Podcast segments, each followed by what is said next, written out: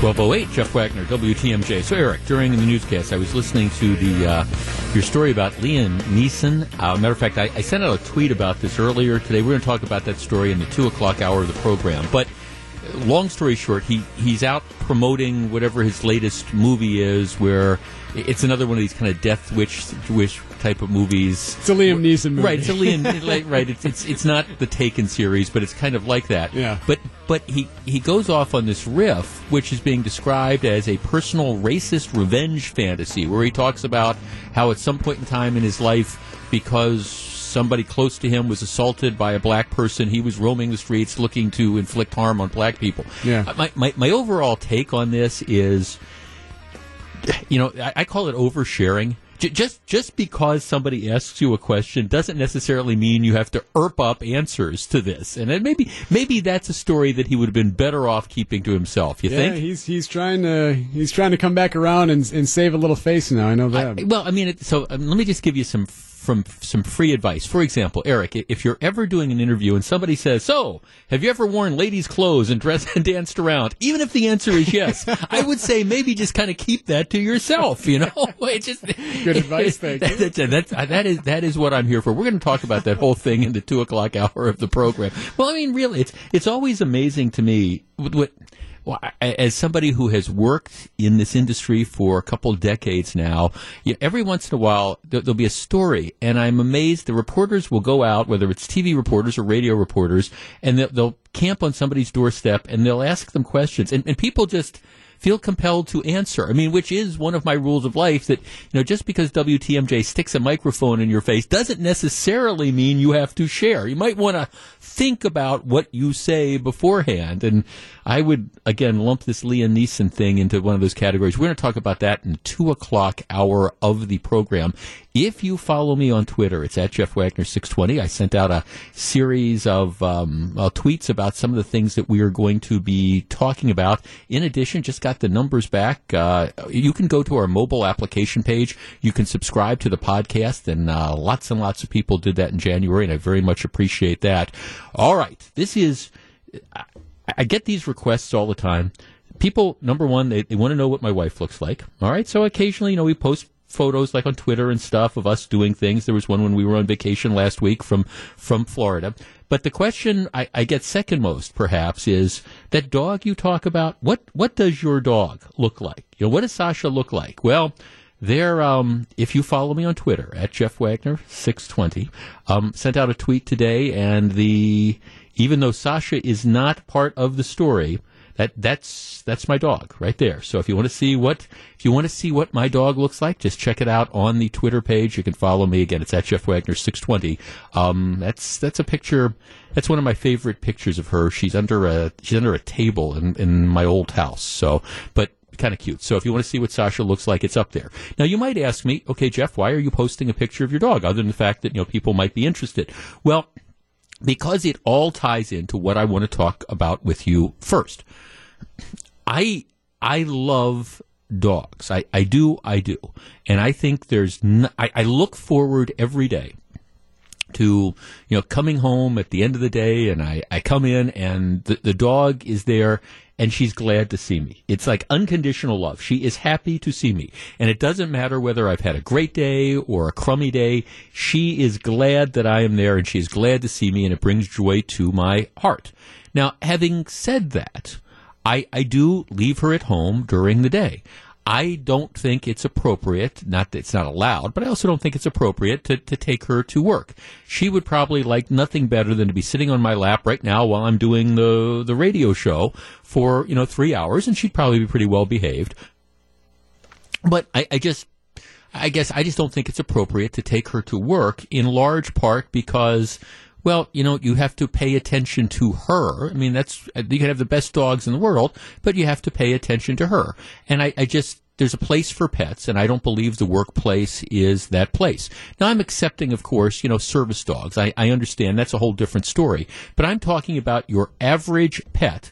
I don't think belongs in the workplace. And this comes from the perspective of somebody who is a huge pet lover. Well, let me tell you the story shortly, you will be able to see dogs start roaming the halls. This is the way the State Journal reports it of Madison City County building.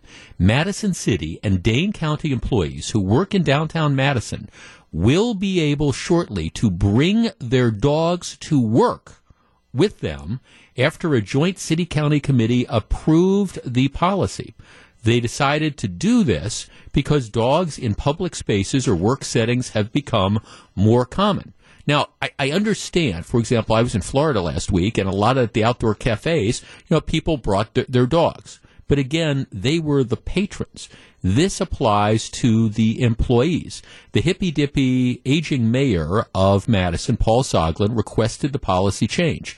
The new rule doesn't apply to members of the public with build business in the building. So let's say you have something you need to do at the city county building.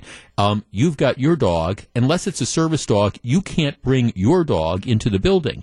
But the employees will be able to do that. The policy change follows a survey in which more than 54% of city employees said they supported a change. Huh. Hundreds of comments with the survey. City employees who favored the policy said dogs decreased employee stress in pet friendly places where they had previously worked, or they knew friends who had worked in dog friendly businesses with positive experience. Others said the presence of dogs boosted morale or would increase city employee retention by making it a more attractive employer. All right, the rules are dogs in the building can't be left alone. So that means you've got to take your dog with you where, wherever you go. Dogs must be housebroken. That's nice. Free of fleas and be licensed and vaccinated. All right, let's open up the phone lines. Our number, 414-799-1620. That is the Accunet Mortgage talk and text line. All right, this is coming from me as a pet lover. All right? I think it is crazy to allow people to bring dogs into a workplace like this. You know, a, a public office building. Now, there might be certain workplaces where it really doesn't make a difference if you're working at a pet store or something like that, for example. But employees bringing dogs into a public workplace, I, I, think is wrong. I think it's distracting. What about people who have allergies to dogs? But anyways, let's tee this up. 414-799-1620. That's the Accunet Mortgage talk and text line. Is this policy change a good idea? Some employees said, hey, I'd love to be able to take my dog to work. Well, i would love to be able to take my dog to work too. I just don't think it would be necessarily a good idea. 414-799-1620. Uh, if you're on the line, please hold on. Back to discuss in just a moment. 1216. Jeff Wagner, WTMJ. 1219, Jeff Wagner, WTMJ. Look, I'm a pet lover. Just sent out a tweet talking about this story. The the dog that's pictured there, that, that's that's my dog. I, I love going home to her. I, I absolutely I love spending time with her. But I don't think it's appropriate for a lot of reasons to bring her to work. However, if you are a public employee in Madison, working either for the city or the county, you will soon be able to bring your dog to work. If you're a member of the public, you won't be able to bring your dog into, for example, the city county building unless it's a service dog. But if you're an employee, you can have your dog with you. I, am sorry. I think that's crazy. 414-799-1620. Let's start with Mark in Bristol. Mark, you're first. Hello. Hey, how you doing? Real well, thank you. Okay, is this a good idea? Well, I have a little bit of a personal story about that. My dog needed to have foot surgery, and I had to watch her continuously for a month. My employer was nice enough to let me bring my dog in to uh, work with me. Mm-hmm. And I kind of have a mixed reaction because, you know, it's impossible to have a bad day at work when you got your best friend right next to you. So I agree with it in that sense. But on the flip side, it did create a little bit of animosity with the other employees because it became an issue of if he gets to bring his dog, why can't I bring my dog? Right, right, so right, right. I feel that you know over time, I think it's going to be something that's going to be abused and kind of taken advantage of, and they'll have to roll it back. Well, I mean, I have, I mean, I have other issues a, as well. I mean, what about what about if you had if you had coworkers, for example, who were allergic to to dogs? Some, you know, some are. Um, what? Why do we draw the line at dogs? What if somebody's got a couple cats? Should you be able to bring cats to work? I mean, I guess that that's the problem. It, it's it's a workplace, and, and to Correct. me, pets. Now I understand. You know, you, you had a different difficult situation, different situation, and your employer, you know, wanted to accommodate you, and I, I think you know, on a one-off thing, that's certainly fine. But as a general rule, I mean, I guess this, this strikes me as being a recipe for disaster. Not to mention, Mark, what happens if somebody somebody brings their dog to work and that dog bites a coworker or something? You know, I mean, I, you, you don't think that's going to happen, but but who knows? Where is the liability for that? Right. Yeah, that is a very, very good point because is the employer responsible? Is the employee responsible? It, it could create more of a mess than, than the benefit of doing it. Right. No, no, no. Thanks for calling. And Again, I, I understand in, in private business in a, in a one-off type of situation like you're talking about, Mark, where you've you've got this kind of emergency situation. I don't know what you do for a living, and I don't know what the circumstances are. But you know, all right. I mean, I, I, does an employer have a right to do it? Yeah, but as a general rule, no. I'm sorry. I, I think this is it's just a bad idea, and maybe it's partly the recovering lawyer in me that's just I'm thinking, okay, think about all the different stuff that that can in fact go wrong. Why limit it to one pet? Why not two pets? Why a dog? Why not multiple cats? What about people who are allergic? All those different types of things. And and the bottom line is, you know, if you are at work, look, I one of the things that I do at home when I prepare for my show, I'll sit in the living room and my dog will sit in my lap while I've got my laptop computer. And and, and, yes, I can multitask, but let's face it, it, it, I kind it is sort of a distraction. But I mean, I'm on my own time. I'm at home. I just don't think it would be a good idea to again have my dog sitting in my lap while I'm doing this radio show. 414-799-1620. Mike in Elkhorn. Mike, you're on WTMJ. Hello. Hello. Yeah. Thanks for my call. Thanks uh, for calling.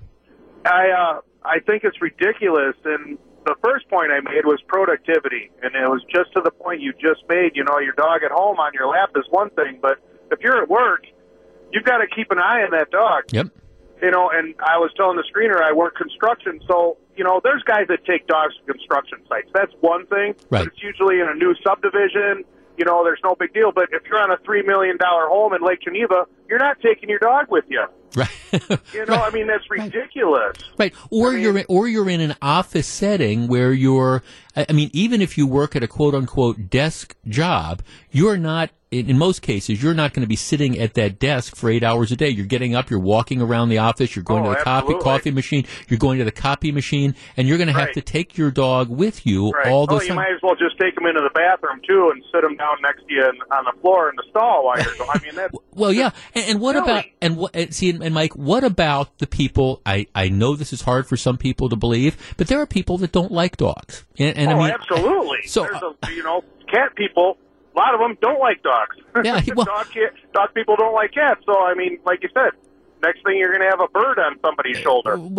yeah, no, no, thanks, right. Well, thanks for, that but I mean, I mean, it's, it's kind of like one of these things with the employees. All right. I mean, so you're, okay, we have, we don't have offices here for, for most of us little people. We have the, you know, we have, we have cubes. All right. So, all right, what if the person in the cube next to me doesn't like dogs. All right, so all right, so it, where where are my rights? I'm like, well, okay. What do you mean you don't like dogs? How can you not like my dog? Well, I'm sorry, Jeff. I just don't like dogs, and you know, every once in a while the dog will bark or something like that, and that's just a disruption. To me, it's just a fundamentally bad idea. Now, I appreciate, like I say, there are some businesses that are dog friendly. I was in Florida, like I was uh, talking about earlier last week. I'm in Florida, and the, a lot of the restaurants, a lot of people eat outdoors outdoors, and they are very, very dog friendly. I think a lot of times, even in Milwaukee, when you have these outdoor cafes, people will let their, you know, they'll let people bring their dogs in. All right, well, that's a business decision that, that you are making because you're figuring, okay, it's going to be to the benefit of customers. And I think, you know, you should have your right, the right to allow customers to do that. But as far as the employees, now, 414-799-1620. Let's talk to Mike in Milwaukee. Mike, you're in WTMJ. Good afternoon. I just think it's crazy. The liability is very bad. Yeah. First time a dog, first time a dog bites somebody. Yeah. First time a dog bites a coworker or bites, I don't know, somebody who's who's in there to get their get pick up their wedding license or whatever. It's going to be a disaster. Yep, it'll be an easy way for somebody to get some money, which is kind of crazy the way things are. Um, no, th- th- thanks. I mean, again, it's all these different issues that are out there. Well, my dog's never bitten anybody. Well, okay, you know, you, you've got your dog behind the counter or something. And again, somebody comes up and reaches down to pet the dog and boom, the dog nips at him or whatever. Bobby Joe in Pell Lake. Bobby Joe, you're on WTMJ. Good afternoon. Hello, thanks for taking my call. Thanks for calling. What do you think? So, I agree with every point you've made. I think bringing your dogs to work is absolutely absurd. Um, but on top of all the points that you've made, these employees are now going to have to pay the employees to take their dogs out to the bathroom. Oh yeah. You know, you you can't control when a dog has to go to the bathroom. So Right. when he's got to go, you're going to have to get up and take him. And as far as I understand, any county building is technically paid for by the taxpayers. So now the taxpayers are having to pay for these employees to take their dogs out to the bathroom. Right. Yeah. No, I and- just- right. It's one thing to say, okay, you've got a 15 minute break, and so your your break is going to kick in at 10:15, and you've got to 10:30, and so unless it's emergency situation, that's when you go to the bathroom. It's another thing when that dog starts sniffing around. The dog is not going to understand. No, honey, you have to hold it for another 15 minutes.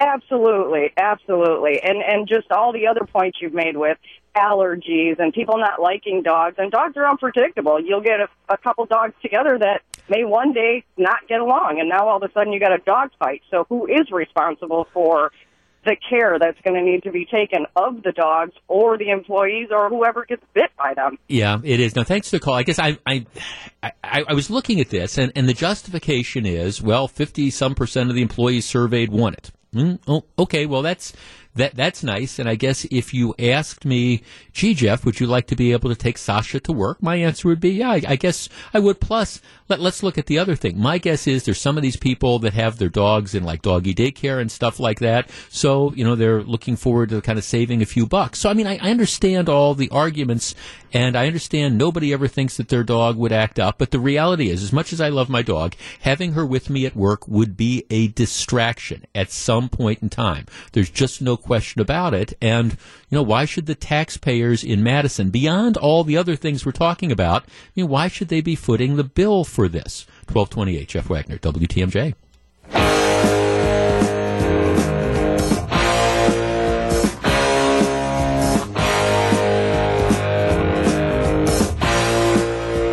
It's 1236, Jeff Wagner, WTMJ. So very glad to have you with us. Keep it tuned to WTMJ. We'll keep you updated on all the latest weather information. They, uh, they're, they're predicting some freezing rain tonight, and it's the, that's, that's particularly nasty simply because it creates those slick spots on the highway. And it, again, it, it's one of those things that's going to be, it's kind of iffy as to when it's going to hit and where it's going to hit and all. So we'll continue to keep you posted. And I know people who have lots of plans this evening. People are going to be out and about at a number of different things. And we will do everything we possibly can to help you get home safely. All right. I am a non-smoker. Um, years and years and years ago, I would have an occasional cigar, but that that ended, and, and I, I don't remember the last time I've I've smoked anything. I have always I, I used to tell this cigar story. I went one night, and this was years and years and years ago. I went to some fundraiser. It was scotch and cigars at the Milwaukee Yacht Club. Okay, so everybody's like dressed in suits, and so they're giving you cigars and you're having scotch. I, I come home to my house, and my my late wife, she she greets me at the door, and I walk in the door, and she says, "Take your clothes off." And it's not a, but it's not a good take your clothes off. It, it's a take your clothes off. And next thing I know, she's got this garbage bag, and she says, "Okay, just take all your clothes off." Put all the stuff in this garbage bag. We're putting it on the front step, and then you're taking it all to the dry cleaner tomorrow, you know, and then get in the shower. So, you know, it, it was that kind of take your clothes off. And it's always kind of like stuck in my mind. Not that good kind, but it was because I, I'm sure I didn't even notice it, but having been in a room where everybody's smoking cigars, I'm certain that, that I, I reeked of that.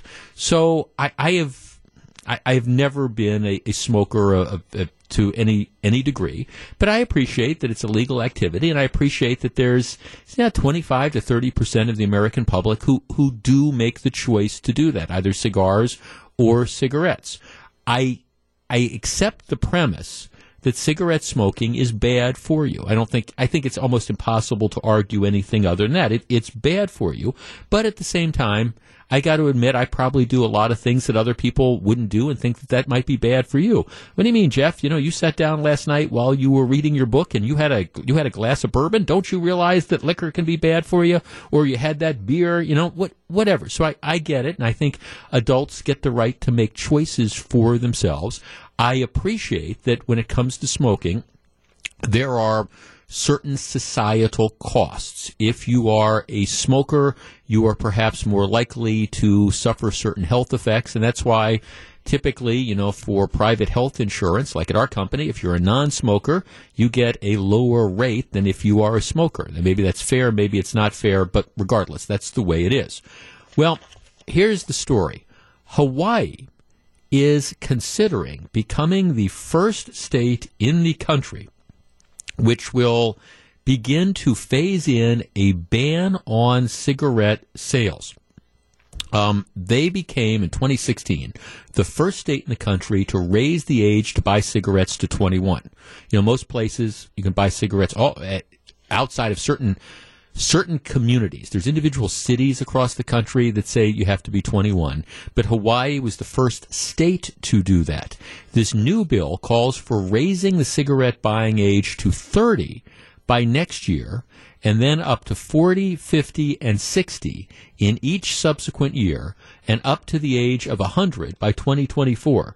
So, in other words, 2024 rolls around, you're 80 years old. If you want to buy a pack of cigarettes, you would not be able to do it.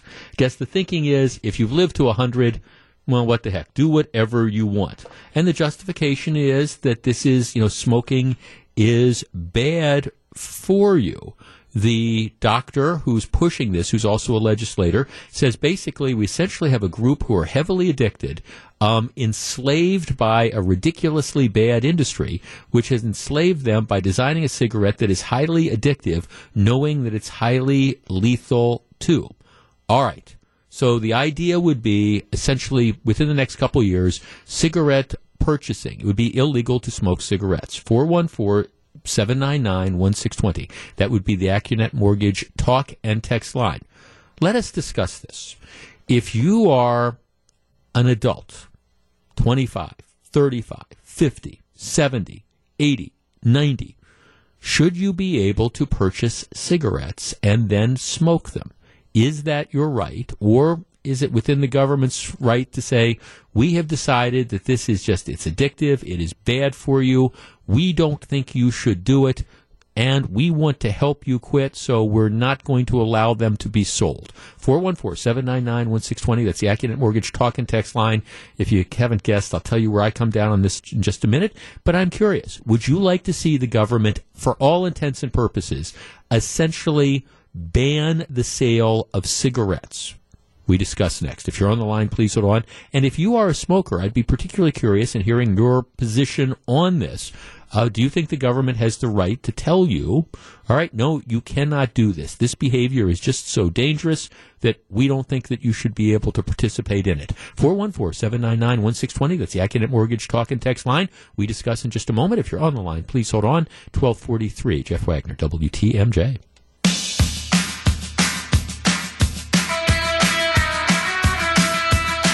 1245, Jeff Wagner, WTMJ. Now, the way I understand this proposed law, it would be a ban on on selling or purchase. It would be a ban on selling cigarettes in Hawaii to anybody under 50, then 60, then 70, then 80, then 90, and 100.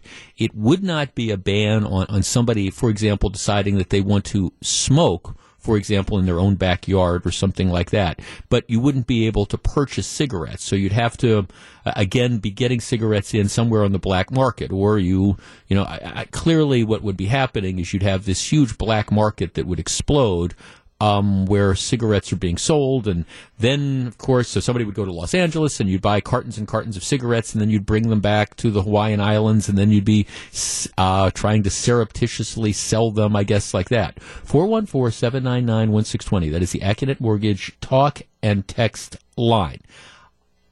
From a non smoker.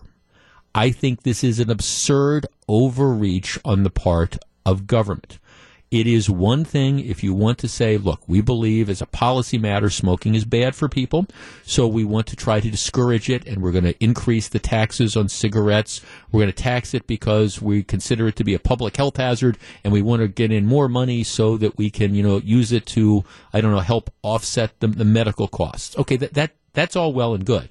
But prohibitions of things that have been legal do not work. And this idea of saying, if you're 65 years old, you know, and you've been a lifetime smoker, well, we're not going to allow you to continue to smoke or we're not going to allow you to buy cigarettes, I think is just absolutely and totally, like I say, it is a government overreach. And what do you do about the people who just truly enjoy understanding what the risks are? They truly enjoy smoking. I mean, do we tell them no that you, you can't do this because you know we think it's bad for you? Well, give me a break. Let's start with Bill in Racine. Bill, you're on WTMJ.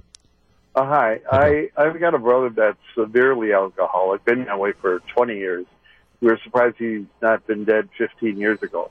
But anyhow, uh, he's actually in a nursing home doing better than ever because he needed somebody to take care of him. Now, when you don't have, when you have an addictive personality as such, what do you do when that's taken away? You know, I don't know what the repercussions of psychologically are. Do you find a substitute then for that? Right. You know, I don't, I don't really know. I mean, I tell a friend of mine that always had me buy him cartons of cigarettes when he was broke it. I will not do that. I'll take him shopping. I'll buy him food. I, I will no longer buy him cigarettes. Right. Uh, you know, it's just my thing. You know, but uh, I don't know. I'm, I'm, I'm a little afraid of What, what, what, what are people going to do to replace that? Right. And, and is that, might that be worse? No, thanks to call. But I get, see, I just think the larger point is this is a government overreach. I, I have an acquaintance who, um, is, ha, has a terminal illness and my acquaintance enjoys smoking. All right. Do, would, would I would I and would a lot of our, our mutual friends probably prefer that my acquaintance didn't smoke anymore? Yeah, but at the same time, again, my, my acquaintance has a terminal illness, and my acquaintance enjoys smoking. It gives this person pleasure. So, I mean, who am I to say that, you know, who knows what's going to happen tomorrow or the next day or whatever. But who am I to say, all right, at this point in time in your life, that I, I don't think that you should be able to smoke? And who is the government to be able to say, at this point in time, you know, you, you should not smoke? If you're willing to, again, I, I think this is one where you disclose the risks to people. You tell them it's not good for them. Again, if you want to impose taxes to try to discourage use, okay, you impose taxes. But this idea that we're going to say that at the age of 50 or 60 or 70 or 40 or 30, we don't think that you have enough judgment to make a conscious decision. So we're going to take, we're going to take that away. Can you imagine? I'm just trying to picture as they phase this in over the next couple of years. We card to make sure that you're over 21. Um, now we're carding to make sure that you're over 40 or over 50 or whatever. Let's talk to Ted in Bensenville. Ted, you're on WTMJ. Hey Jeff, I'm a big fan. You're a Hall of Famer. I, lo- I love it. Uh, I just love Thanks. listening to your broadcast every day and half. Even though I'm in Chicago, I listen to you, buddy. No doubt about it. Thank you, my friend. I But, uh, appreciate I that. just, no, I just think it's interesting. Uh, you, you- Jeff, remember the old thing? Yeah, I, they they came and they locked him up, and I thought it was okay until they came for me, or whatever the Right. version is of that free- freedom. And you know, so thinking of how, and when you say who am I or who is the government? Well, who is the government to tell, you know, uh, adults making their own decisions that smoking marijuana is wrong, Mm-hmm. as opposed to drinking or smoking cigarettes, and yet. You know, those who do would choose marijuana are treated like criminals. So Mm-hmm. that's who that's who is able to do that to you. The same people who would treat marijuana users like criminals uh, are now going to treat cigarette smokers like criminals, and this is what happens. You know, same thing. Adults making their own decisions with their own lives and their own health, and as a matter of fact, they're, they're both going in opposite opposite directions because you know the the evidence and the research on marijuana isn't as devastating apparently as tobacco, or it wouldn't be going in these two. Yeah, it is. You know, t- Ted. Now, thanks for the call. You make a really interesting point. now, again, I, I think, I think the government does have and this comes from my perspective as a former narcotics prosecutor. All right, I mean, do, if, if I, I think you can carry that argument so far, and you can say, well, does that mean that you think methamphetamine should be legal and heroin should be legal? And my answer is no, because at some point in time, you have some substances, and from a pol- public policy matter, the effect on society is just so devastating that I think you have a right to ban certain things. So I'm not the absolute libertarian when it comes to this. You also make a really interesting point that the same people that are probably pushing to legalize marijuana are the ones who are pushing to outlaw smoking. You know, it's just all right. Well, now, now granted, you're not going to be chain smoking marijuana joints. I don't think like maybe you chain smoke cigarettes, but marijuana in general is a lot more carcinogenic than, for example, a, a cigarette is. But again, you're not you're not presumably going to be smoking as many of them. But the bottom line is, it's to me, it is an individual choice that's made. I, I I've told this story before, but but bear with me. My um my former mother-in-law, uh, who who passed away a number of years ago, she loved to smoke. And, you know, she was of a certain age and, and she wasn't going to give up smoking. She enjoyed it and she was in a nursing home. And I remember I had this doctor come to me and, and the doctor said, you know, we, you know, we really think it would be best if, if you didn't give her cigarettes and, and she didn't smoke. And, but this is, it, it's it, what gave her pleasure. And I remember having this conversation with the doctor to the extent of, doctor, you know, how, how old are you? you know, tell, tell me, and are, are you worried that she's going to like burn something down? Well, no, no, no, that's all controlled. It's just not good for her. And it was kind of like, okay, this is, this is what gives her pleasure in her life. You're going to tell, you know, you're going to tell us to try to take that away. No, I just, I just don't think so. And again, this is from my perspective is, do you wish that people would make that decision not to smoke? Um, oh, okay. I, I mean, I get it. But at the same time, unless we are going to ban tobacco production, unless we're going to say no cigarettes, no cigars, I think adults should have the right to make that choice. Rebecca in Madison. Hi, Rebecca. You're on WTMJ. Hi, thanks for taking my call. Sure. Yeah, I'm, I mean, I wholly agree on that. I don't smoke. I've never smoked. I can't stand the smell of it. I bartended for many years, and Oh. I smelled like a cigarette. Yeah. So, you know, I, I know all of that, but we're all adults here. It, it's it's um, what, and I see it as a slippery slope. What are they going to ban next? Alcohol? Because let's face it, alcohol is not good for a lot of people either. Sure. And we'll get rid of you know Coke and Pepsi and everything because hey, all that sugar in the soda and Well, you know, it's interesting you should say that because that that's kind of the trend that some cities have tried to go. It's been the same path as with cigarettes. All right, first we're going to just jack up the taxes, and now you've seen you know some cities who've done that exactly with the sugary sodas. Here, we're going to we think it's bad for you to you know be able to drink I don't know Coke or Pepsi or Mountain Dew or whatever. So we're we're going to start off by doing the taxes. Then what is the next step? Well, now you're just not going to be able to buy it. Period. Yeah, exactly. I mean, as I I joke with my friends, I'm a big girl. I know my my my cold caffeine is bad for me, but every day I have my can of cold caffeine that's the way I take it. You know, that's Right. my decision in life. And and somebody's going to have to pry that can of Diet Coke out of your cold dead hand, right? Exactly, yeah, I, thanks. I mean, again, it's it's just it's a, it's just look, it's a government overreach. I, I think if you want to change, and the, the reality is, smoking has gone down. The the education efforts and the coupled with the scare efforts and the education efforts and the change in tax policy, the, the number of people who are smoking is going down.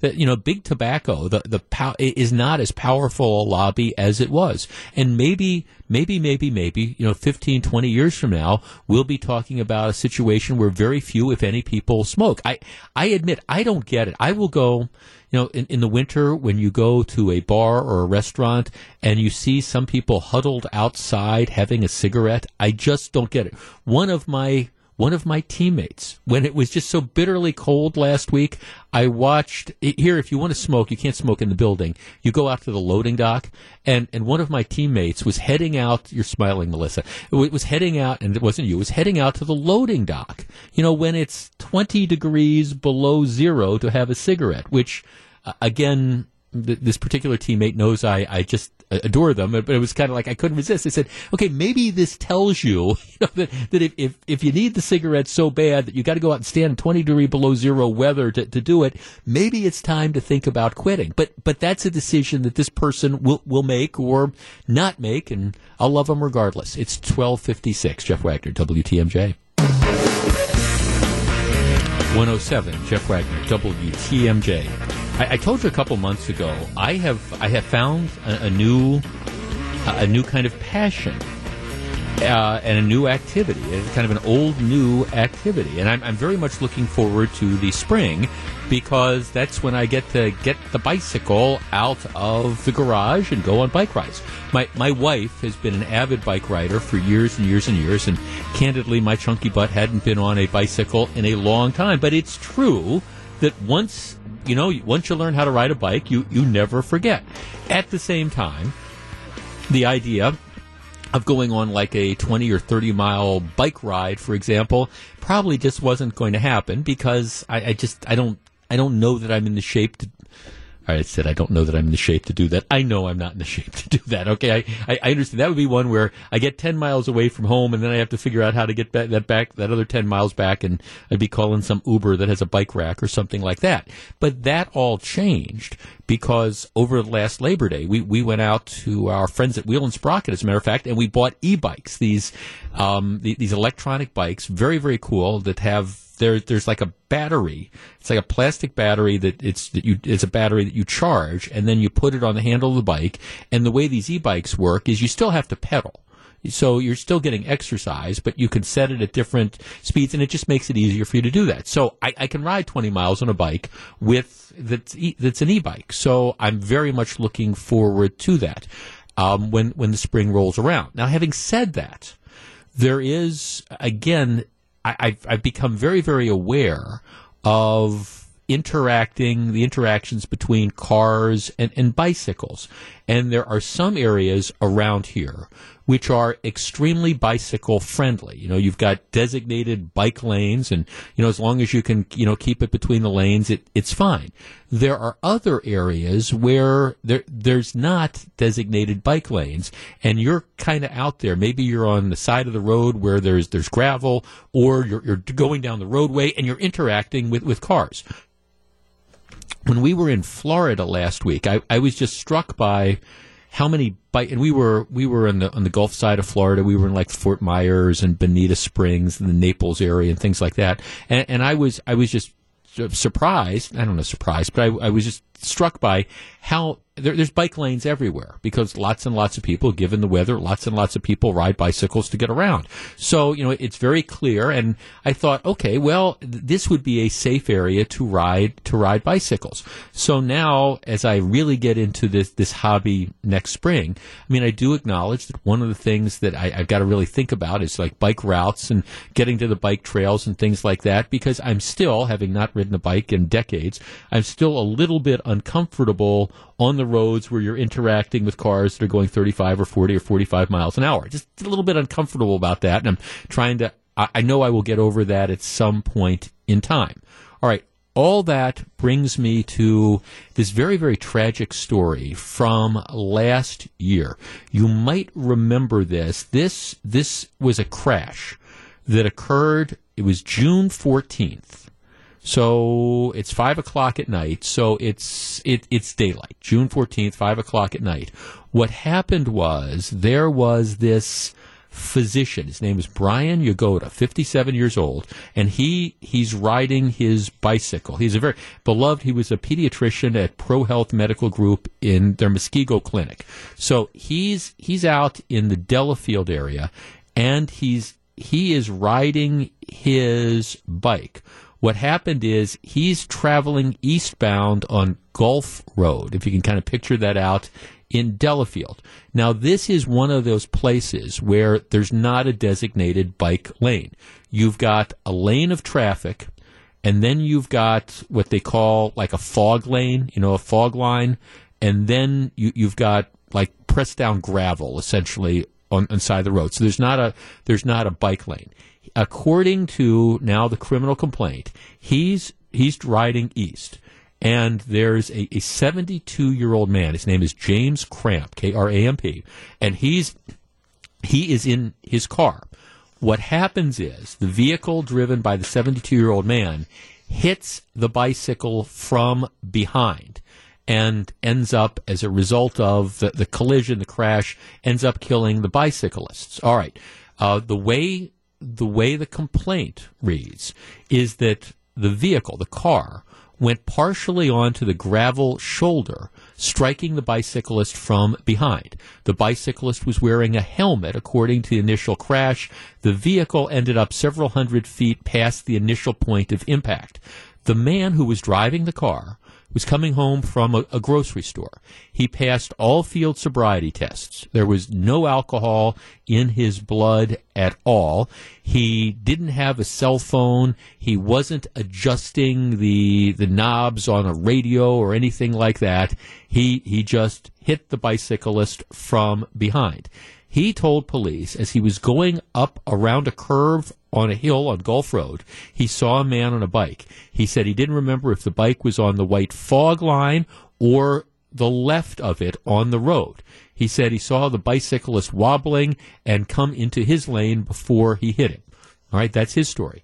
Then they have a, a witness, a guy who was driving behind the car and said that the vehicle, Kramp's vehicle, was halfway on the pavement and halfway in the gravel on the shoulder. So it's kind of like, again, wheels on the pavement, wheels on the gravel shoulder. Um, the witness said that that's what he saw. An accident reconstruction report done by the state patrol concluded that the car the car's right tires had traveled onto the gravel shoulder road for approximately 46 feet. So, you know, what's that, 15 yards before hitting the bicycle. The report says the bicycle tire scuff mar located on the white fog line identifies where the bicycle was struck. So it appears the bicycle is not on the roadway. It's to on the, either on the fog line or on this gravel. The car somewhat on the gravel, somewhat on the road, comes up and hits the guy from behind.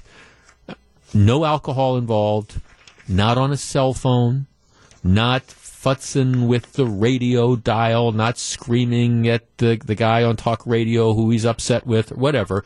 Just that that's the kind of circumstance. He was sort of over too far, came up and hit the bicycle. The district attorney's office has had this case, well, for quite a while. Like I say, the incident happened on June 14th. And in the last couple days, they made a decision to issue criminal charges.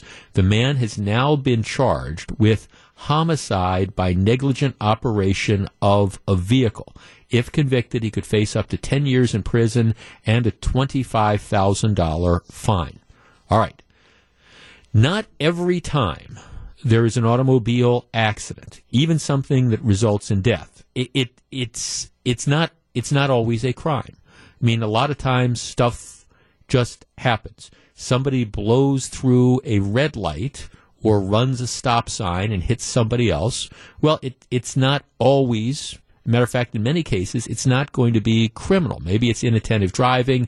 You know, there there's lawsuits that to try to determine who's at fault, but you don't look at trying to put somebody in prison for ten years, which would be the maximum penalty.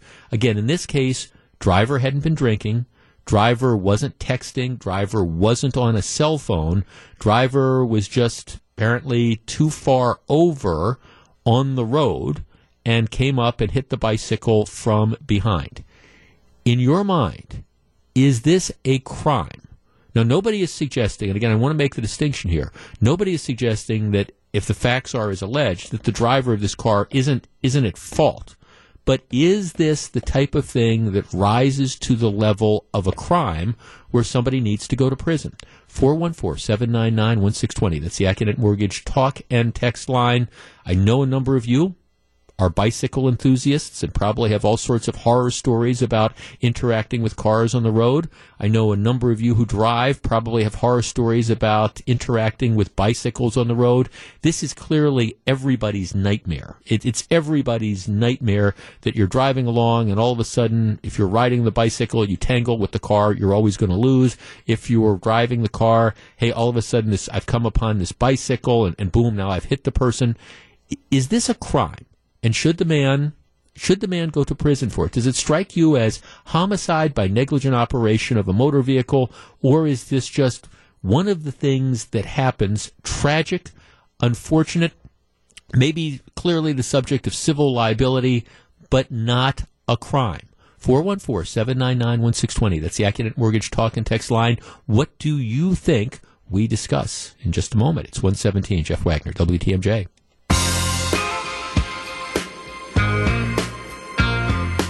120, Jeff Wagner, WTMJ. Let's get to a couple texts before we start taking calls. Steve says, Jeff, I think it's an unfortunate accident. I'm sure the man didn't mean to hit him. No, he, he, he didn't. This, this situation becomes an easier case if the driver of the car had been drinking, or if the driver of the car was texting, or if the driver of the car was doing something that was otherwise attracting his attention. In this case, he, he wasn't. Guy was going down this, this road. He was apparently too far to the side of the road, so he was partly a little bit on the gravel. The right side of the car was on the gravel. The left side was on the pavement. Came upon the bicyclist, hit him from behind, and because of the speeds involved. He wasn't speeding, by the way, or anything like that, but the speeds involved and the nature of the contact and it's behind and all this stuff, the bicyclist ends up losing his life. Is that a crime? Debbie says, nope, it's not a crime in my opinion. Uh, let's see another text. Jeff, it's troubling to think that the 8 to 10 um, in the right of the fog line is somehow a lane for anything, bicycles or pedestrians. It's not enough room for anything to be safe over there. Both pedestrians and cy- cyclists should stay out of the fog lane and shoulder of the road. Period. Well, here's the problem. I mean, there, there's no there's no bike lane or anything. You're going down Golf Road there. It if you're on the bicycle you're you're riding on the gravel or you're in the lane of traffic. 414-799-1620. In this case, the bicyclist was I, was not in the lane of traffic. The bicyclist was either on the fog line or on the gravel. He was where he was in the only place that he had a choice, a, really an option to be, short of riding on the pavement. 414-799-1620. Terry and Racine. Terry, you're on WTMJ. Good afternoon. Good afternoon. Um, it's really hard. I mean, it's not a like a arrest the guy or this and that. I guess I look at it on this side. My opinion is based on this. The guy that died, you know, is he a dad? Did he have children? Did yes. he have family? Yes, yes, you yes. Know, he has all these things, and these people are standing by, sitting. You know, somebody ran my dad over. Oh well, you know, was a nice guy. And, mm-hmm. uh, yeah, I mean, so I mean, you still you know, something should be done just for the sake of, I mean, somebody had died here. Yep. I mean, he, he killed somebody. And judging by what I heard a little bit, you said he was traveling 15 yards in the gravel. No, no, no, no, no, uh, no, no, no. Um, what what was happening is that the driver, he he's a little bit over the the. He's kind of my my understanding is he's sort of straddling the fog lane. So he's got cars. It's a single lane road. So he's got cars on. He's got two. The left tires are on the road. The right tires are kind of on the gravel. He comes upon the bicyclist and he hits him. So he wasn't driving down the, the gravel part of the road, but he was kind of he was a little bit over. He was over too far to the right, no right, question about right. it. And, how, you know, and seeing and seeing that, I mean, I mean, I mean that's the whole thing. I mean, I I've driven, I've seen bicycle people. I mean, everybody knows the protocol on that, and to be that kind of a distance and something like that happen, you know, I guess I look at at the end of the day, we're all sitting around the table. Dad got run over by and killed by a bicycle, right? You know, by a guy, and it's like, so nothing's going to happen. Well, I mean, thanks for calling. I mean, I guess that's the, the question. And, and, nobody would argue that, that nothing should happen. That's what I think one of the things that makes this story interesting. The question is, what is the appropriate thing that would happen? Like I say, not not every traffic accident that results in somebody getting hurt is is considered to be a crime. I mean, you know, people run red lights all the time, and you have automobile collisions all the time where somebody sustains some injuries, and it, it's not a criminal case. What it is, it's okay. Who's liable? You sue in court. You determine what your damages are. In this particular case, I mean, what the state says that it's going to try to prove is that you had, you know, negligent operation of the vehicle. What the way the man was driving was so outrageous that it's not ordinary negligence, it's negligence to the extreme.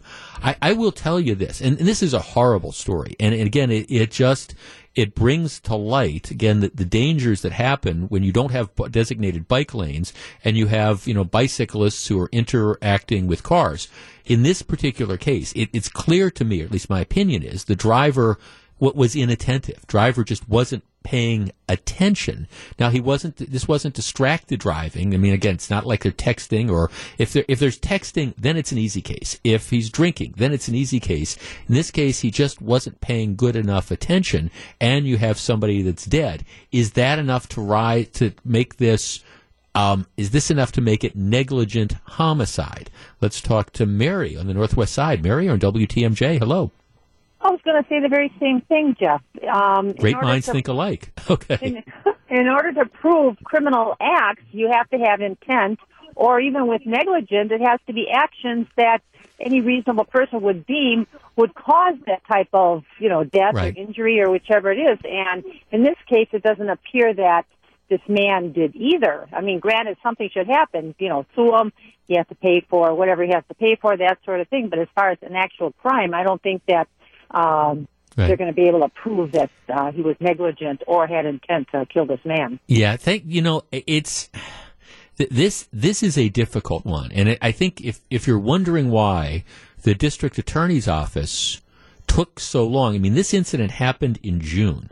I mean, June 14th, and now here we're in, in, early February. So, I mean, if you're wondering why it took, you know, seven, eight months to, to make a charging decision, I, am sure that there was a lot of discussions for exactly the point that you're talking about, Mary.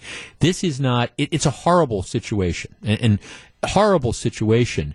The question is, are you going to be able to prove that by driving as this man was driving. And he was clearly, in, in my opinion, if this happened like the accident reconstruction people said, he was clearly inattentive. All right. And the consequences were awful. But was that inattention? Does that rise to the level of this extreme negligence? I, this is to me a close one. And on the one hand, you have the horrific result, and you also have the bicycle that was where the bicycle was supposed to be um, and, and the car who wasn't paying attention. Is that enough in and of itself to rise to the level of negligent homicide? I will tell you, I think it's a tough prosecution. Um, I think the DA's office feels they have to do it because they're trying to make a statement and you have somebody that's dead.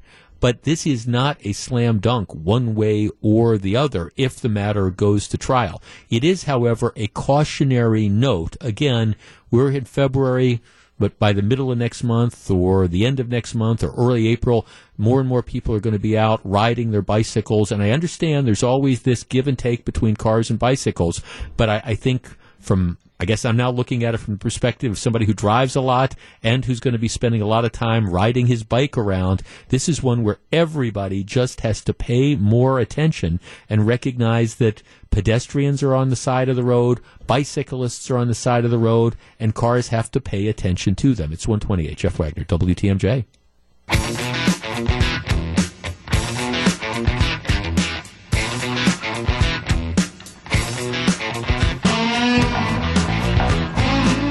135, Jeff Wagner, WTMJ. All right, goodbye, Columbus, maybe. There is a small Milwaukee County park known as Columbus Park. It's um, it's between 72nd and 74th Street on the city's north side, uh, off of Cortlandt. Cortlandt, think Hampton. If you're trying to think the, the main street, think Hampton and then it's a couple blocks south of Hampton between 72nd and 74th. It is a relatively small park. It, it's 10 acres. It's got, I'm looking at the diagram now, it's got three Little League baseball diamonds. It's got a tot play area. It's got a wading pool. It's got restrooms and it's got multi-use courts. I assume that's basketball courts or whatever. So uh, 10 acres. So so relatively small. It, it's called Columbus Park. It has been named Columbus Park since 1956. So it has been Columbus Park for 62, 63 years. That may change effective later this week because Milwaukee County, the ever politically correct Milwaukee County Board, the same people that gave us the pension scandal and so many other different things, they are in the process, the county board, of renaming Milwaukee County's Columbus Park. Why? Because some people are offended by Christopher Columbus. What are they going to name Columbus Park? What are they going to rename Columbus Park? The proposal is to rename Columbus Park Indigenous Peoples Park. Let me read you a portion of the story as it appears in the Journal Sentinel. Milwaukee County's Columbus Park may soon become Indigenous Peoples Park. A proposal to change the name of the park um, will go before the Milwaukee County Board of Supervisors on Thursday. We thought that naming it Indigenous Peoples Park will give a nod to all tribes from this area, rather than specifically naming it after a particular, tri- particular tribe. Supervisor Felicia Martin, the resolution sponsor, said during a committee meeting last week, as part of Wisconsin tradition, we like to recognize and tilt our hats to all of those who contributed to our economy and our state as a whole, and we know that indigenous, indigenous people are a critical group. The proposal comes two years after Milwaukee County joined a number of communities around the country in a growing trend of recognizing Indigenous Peoples Day on the same day as Columbus Day. The resolution was approved unanimously by the county's Parks, Energy, and Environmental Committee late last month. Dot, dot, dot, the history and the settling of the United States and the role that Christopher Columbus played is contentious and frequently ignores the displacement and suffering of indigenous peoples, the resolution says.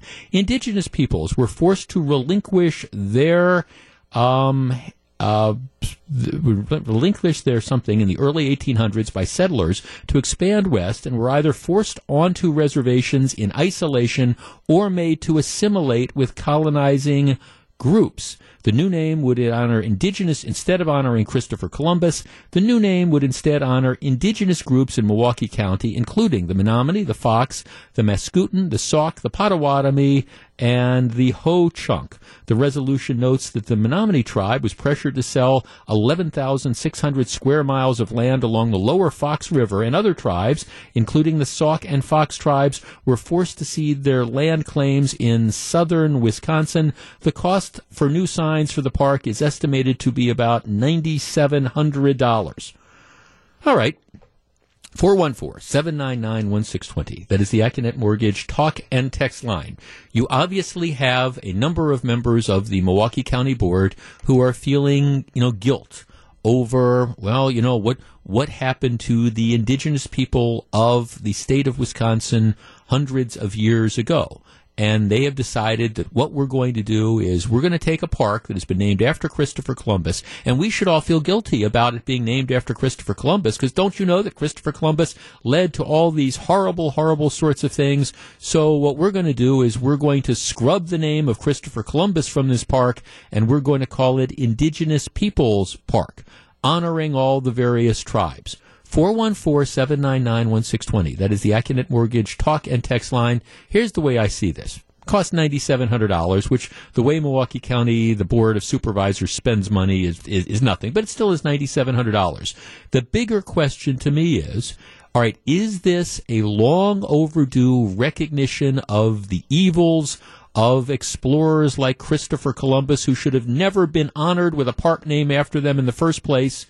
Or is this political correctness run amok. 414-799-1620. That is the Accunet Mortgage talk and text line. And let's be honest, this is going to happen. I mean, I, I can't, given the makeup of the Milwaukee County Board of Supervisors, I'm not sure there's a one of them that would vote against anything that was as politically correct as this. But the bigger question is, right, should we feel guilty about this name?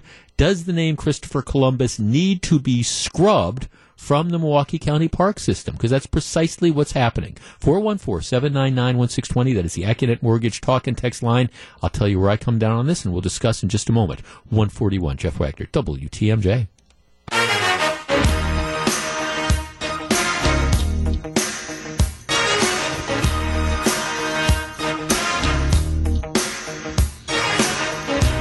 144, Jeff Wagner, WTMJ. We, we should we should have seen this coming. It started with a number of people who decided, you know what, honoring Christopher Columbus was just a mistake because what happened is Christopher Columbus was this explorer. Um, there's a question as to you know what he discovered, but but regardless, the whole idea is Christopher Columbus discovering the New World or, you know, starting to help colonize the New World led to the exploitation of the indigenous people. And now everybody has to feel guilty about what happened in the 14 and 1500s to the point that you cannot recognize Christopher Columbus and we need to scrub him from um, society. We start by doing that by saying we're not going to have Columbus Day anymore. We're going to have Indigenous Peoples Day to recognize the people who were exploited hundreds and hundreds and hundreds of years ago by Columbus. And now, of course, you know, you've got the ever correct, politically correct Milwaukee County Board. They've now decided, you know, since 1956, we've had this little park on 72nd and Cortland, which is right off of Hampton. We've had this little park named Columbus Park, and we can't have that anymore. We we cannot we can no longer do that because we should feel guilty. I mean, why are we honoring Christopher Columbus? So what we're going to do is we're going to call it Indigenous Peoples Park because well, that will make everybody feel better, I guess. Um, let's see. Here's our text. 414-799-1620 is the, is the number. Jeff, does this mean we need to remove Christopher Columbus from all history books? Well, I, I, don't know that you need to remove him, but my guess is history books will have a more nuanced view of him than perhaps when I was in school. Um, let's see, Jeff. I understand that businesses, parks, etc., will want to rebrand themselves from time to time, thus changing their names. However, in this case, to rename the park because of shame or hatred for what some of our founders did is absolutely foolish. Um, to which I would say amen.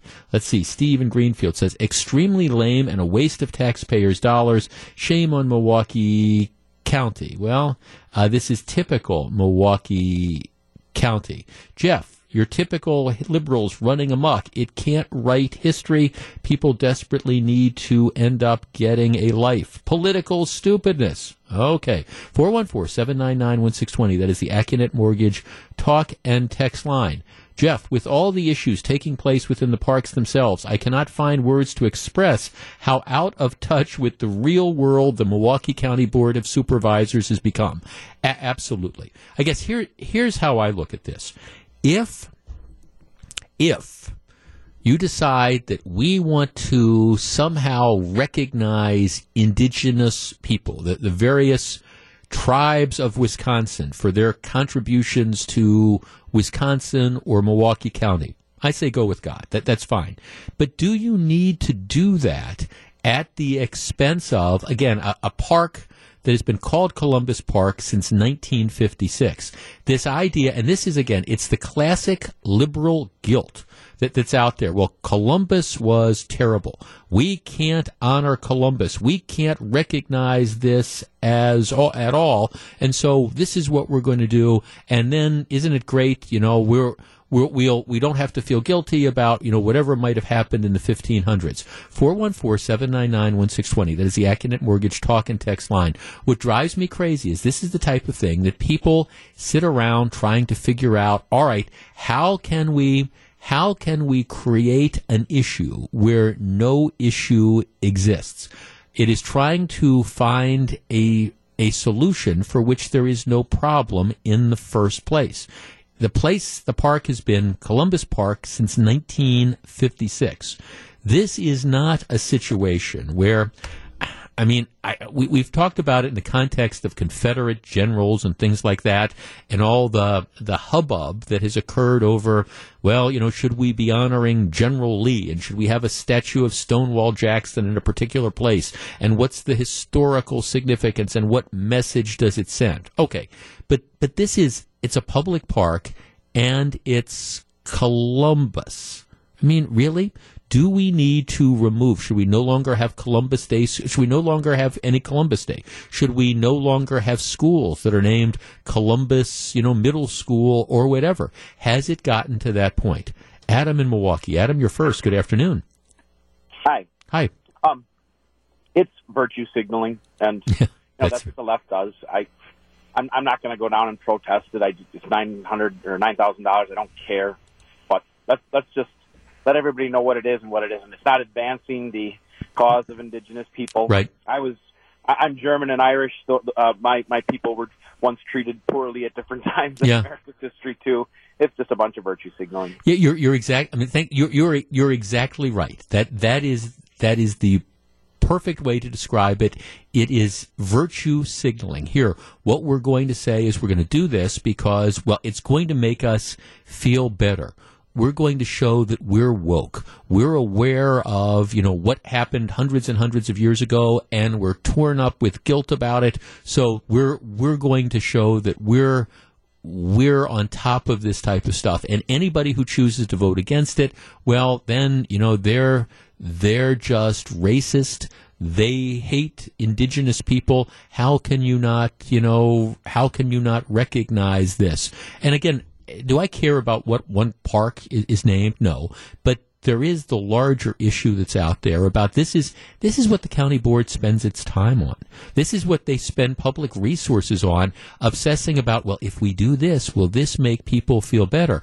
And my guess is, in all honesty, there is not one Native Amer- well, there might always be one, but there's not too many Native Americans who are going to be sitting around saying, "Oh, this is great. They, thi- this my life is now a lot better because the Milwaukee County Board, showing that they are woke, has now decided to take this park that's been named Columbus Park since 1956 and do away with the name. Oh, they're going to be all, and you know, the Board of Supervisors, they're going to be patting themselves on the back. Oh, we're so smart and we're so woke and we're so aware and we're so concerned. Jim in Kenosha. Jim, you're on WTMJ. Hey, how are you doing? Real well, thank you. What do you think? I was uh, driving home from work right now and just drove past our Columbus Park in Kenosha. Huh? Enjoy. Take a picture. Who knows how long it's going to be there? Yeah. And, well, what are they going to rename, you know, uh, Columbus, Ohio next? Uh, call it Indigenous Personnel Ohio? Or I you, it may very well be that. So all right. So I, I guess I, I know that they have Columbus parks all over the state. So there is one in Kenosha. Huh? Well, I wonder wonder how long it's going to be before either you know Kenosha County or the Kenosha City, whatever it is, decides that they too you know need to make a statement and get rid of it because well the, the guilt is otherwise just overwhelming. I mean, uh, I believe there's a Columbus, Georgia also. Um, yeah. Well, right, and then you, of course you've got the Knights of Columbus. You've got all that type of stuff that's there. No, no. Thank, thanks for the call. I mean, yes, Columbus, Columbus, Ohio, all those, all those different things. But you know, my prediction is this will pass unanimously. And again, the Board of Supervisors that has way too much time on their hands will pat themselves on the back. Now, let me just say this. Given that this is the same Milwaukee County Board of Supervisors who has done things like, oh, the pension scandal, and then, I, I don't know, refusing to, you know, sell decrepit parking lots to Northwestern Mutual in, in order to take money that might make the county better. Given that that's this Milwaukee County Board, maybe I would rather have them spend their time pursuing, uh, again, tilting at these particular windmills and making them feel good by what one of the callers described as virtue signaling, as opposed to doing anything else. So maybe that is the, the better way to spend their time. But really, getting rid of Columbus Park, come on. It's 153. Jeff Wagner, WTMJ.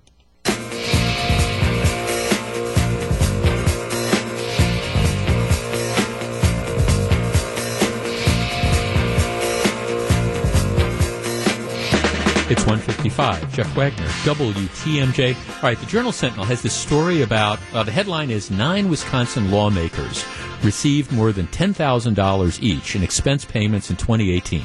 Now, as a general rule, excuse me, but I'm, I, I'm not outraged about this. I mean, here, here's the deal state legislators, both assembly and senators, make like about 51 grand a year.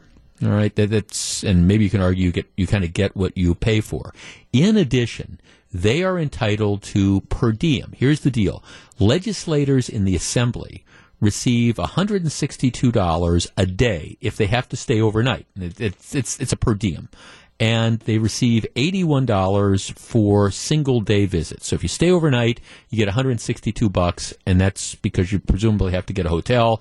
$81 if you have to drive to Madison and then drive back. Okay, so that that's the deal. State senators, um, they get $116 per day. Um, so that that's the way that's the way it works. It just um, doesn't matter if you stay overnight or not.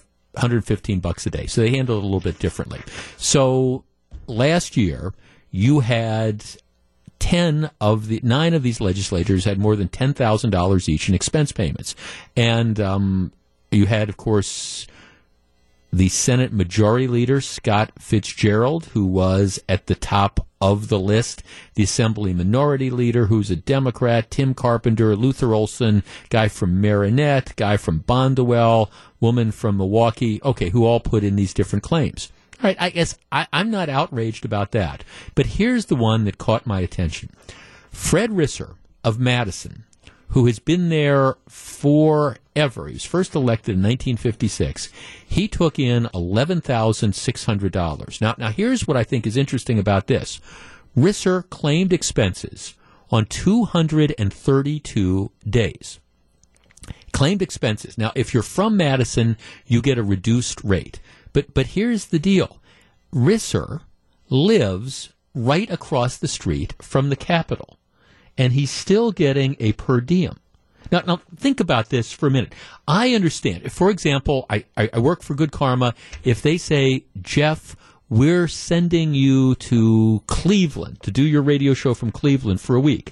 Well, yeah, I mean, I would assume that there would be a per diem that would attach to that because they're sending you, you're on, on the road. Okay, I get all that. I don't expect that anybody would pay me a per diem for saying, Jeff, you live across the street from WTMJ. Here, her thanks for showing up and doing your job. That's what the salary I get is. But yet we pay these legislators who live in Madison a per diem for walking across the street and showing up at work. It is absolutely mind blowing. And again, I understand in the big picture of the way the state throws around money. Yeah, it's like, okay, Jeff, so what, what are you talking about? You know, five, ten thousand dollars. But at the same time, I mean, seriously, you live across the street from where you work. You work so you walk a block, maybe, to go to work, and we're paying you a per diem. Only in government would you get something like that. It's 208, Jeff Wagner, WTMJ. So very glad to have you with us. Mentioned this at the start of the show. If you want to get a head start on where we're going on a diff- each different program, you can follow me at Twitter. It's at Jeff Wagner 620 try to highlight a couple of different things every day that we are going to be talking about together with links. We started off the program, uh, matter of fact, talking about this policy out in Madison where the, the city and county employees are now going to be able to bring their dogs to work on a regular basis. It's a policy that I think is absolutely insane. Sent out a text about that and included this is the popular thing for the day. Included a photo of my little dog. People want to know what does Sasha look like? Well, if you follow me at Twitter, Jeff Wagner six twenty, send out one of those photos. She is at her photogenic best. About that. If you missed that segment, or if you miss any segment, you can check out our podcast. You simply go to wtmj.com, check out the mobile app page. And matter of fact, I just got the numbers from January. We had a big podcast month, and I definitely appreciate it. I always know when some people are listening to the podcast because I'll, I'll get an email or something at two thirty in the morning about. Sometimes it's a topic we talked about on the previous day's show. Sometimes it's a topic about a show from a, a week earlier or something. But it's folks that are up at 2.30 in the morning listening to the podcast. And so that's what it's there for. So you can again check that out at WTMJ.com. You know, during uh, her news report, Melissa was talking a little bit about the potential that the Democratic National Convention is going to be held in Milwaukee in 2020. Given the, the choices now, I think I would find myself saying I, I, kind of agree with Politico. I think Milwaukee probably is the favorite. I mean, there's a number of things that are going on here. First of all, I, I, if this happens, you cannot underestimate the influence of billionaire Bucks owner Mark Lasry, who is a huge Democrat fundraiser. I mean, he was one of the, the big time bundlers for Hillary Clinton's presidential campaign, huge huge donor to President Obama and President Clinton. Matter of fact, the Bucks played in Brooklyn last night, and the Bucks ownership was there with Bill Clinton. Everybody sitting courtside, and that that's just. I, I, I mean, my sense is that you know Mark Lasry, again, big Democratic activist, is very, very much behind this bid. He and his son, and and and that's outstanding. As far as I'm concerned, I think it would be tremendous if Milwaukee were to get the Democratic National Convention. Number one, it puts the spotlight a national spotlight on southeastern Wisconsin for essentially a week in the summer of 2020. And I, I, think summer is where we we shine the best. You know, you don't have to worry about freezing rain or polar vortexes. I mean, I think you know you that it's just an opportunity to showcase that this area at a time when we are at our absolute best. So I mean, I think that would be a wonderful thing. In addition, although it's not my side of the aisle, I think it would be tremendous if you have thousands of people that are coming into southeastern Wisconsin and they're here for the convention and they're going to be spending all sorts of money. I went to the Republican National Convention when it was in San Diego in 1996 and it was a great time. And, and yes, there's times when you're sitting in the convention hall, but a lot of the times you're out and about in the city and you're enjoying it. So, I mean, I think it would be a huge financial bonanza for all sorts of businesses. Again, forget the politics of this. It's great if you've got thousands of people that are coming into the area. The drawback and the real question is, do you have enough hotel rooms in a reasonable area, close enough to the convention center to make it all worthwhile to, so that you can have the delegations not have to travel an hour, for example, to get here. And I guess that's something I, I just, you'd have to work out the mechanics of it. In addition, if you look at the two cities that we are up against, one is uh, Miami and one is Houston. There, there are some things that benefit Milwaukee. First of all, have you ever been in Miami or Houston in July? Now, I, look, I, I love Miami. I, I think Miami's a, a, a great, great town, but it's really, really oppressively hot in summer. The same thing is true for Houston. Houston might even be Miami on steroids, to tell you the truth. So the weather's going to be oppressively hot there. In addition, there is the political factor that, that does kind of play in. One of the reasons why people choose, why parties choose places to have conventions is they want to, I don't know, they want to try to solidify their holds in particular states. The reality is, okay, you can have a Democratic convention in Houston, uh, whoever is the Democrat running for president is not going to win Texas. You, you, can have as many conventions as you want. Texas is going to be a reliably red state. Miami, well, Florida, Florida tends to be more of a swing state, so Miami and Florida may be more in play. So maybe by going to Florida, you do have the potential of maybe influencing the election in November. But Wisconsin is definitely a state that is in play. As we were saying during the news report, I think Democrats were shocked, shocked, shocked, shocked that Donald Trump became the first Republican since 1984, when Ronald Reagan ran for reelection, to actually win Wisconsin. I mean, I, that was just a complete and total stunner.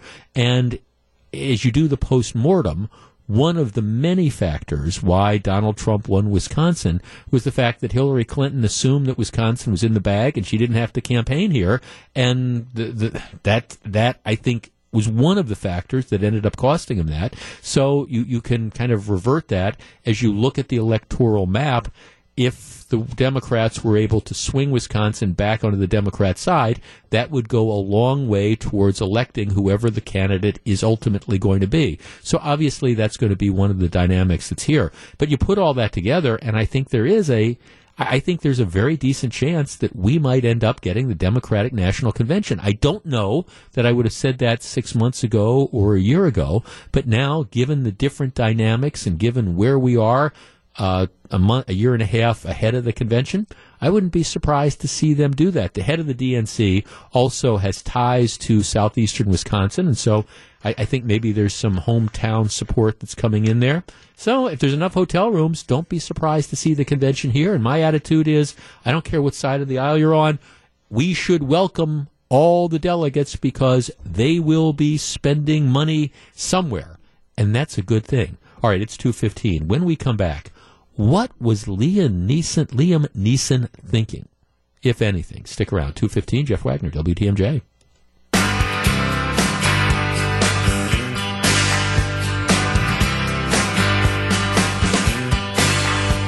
It's 218. Jeff Wagner, WTMJ. So very glad to have you with us. As I was saying, keep it tuned to WTMJ all day and into the evening. There's um, th- this freezing rain advisory. Freezing rain is nasty stuff. You know, you can you can deal with snow, you can deal with cold if you have to, but it's that, that freezing rain that just sometimes makes the roadways impassable and makes the sidewalks impossible to walk on. And it, it sounds like it's kind of an iffy forecast as to when it might hit and where it actually might hit. So we will continue to keep you updated. I know a lot of people are out and about tonight. I'm going to the Marquette game myself. So uh, if you're out and about, just keep it tuned to WTMJ. We will let you know what is going on.